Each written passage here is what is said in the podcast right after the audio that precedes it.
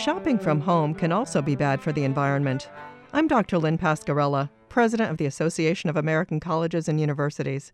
And today on the Academic Minute, Jose Holguin Veras, professor of civil and environmental engineering at Rensselaer Polytechnic Institute, explores ways to reduce vehicle emissions during shipping.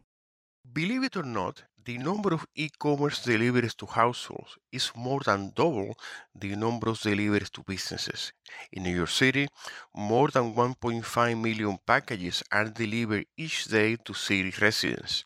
In Los Angeles, the number is about 700,000, and in Chicago, half a million. These are staggering numbers, but there is more.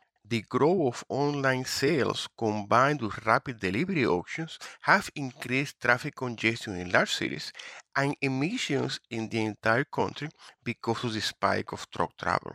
Our research shows that there are effective actions that we can take. For example, we designed and implemented an off hour delivery program in New York City and found out that by making deliveries overnight, truck emissions were reduced by 65%. We are now researching initiatives to reduce the congestion and emissions generated by e-commerce.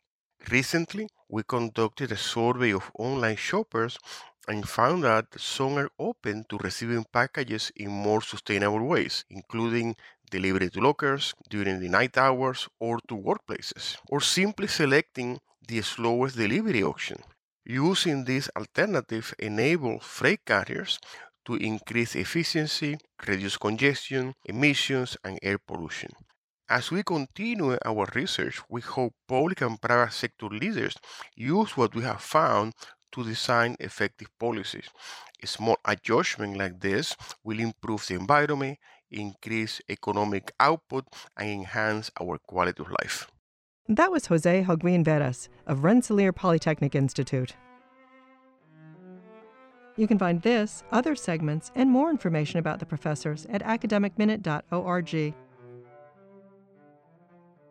Production support for the Academic Minute comes from AAC and U, advancing liberal learning and research for the public good.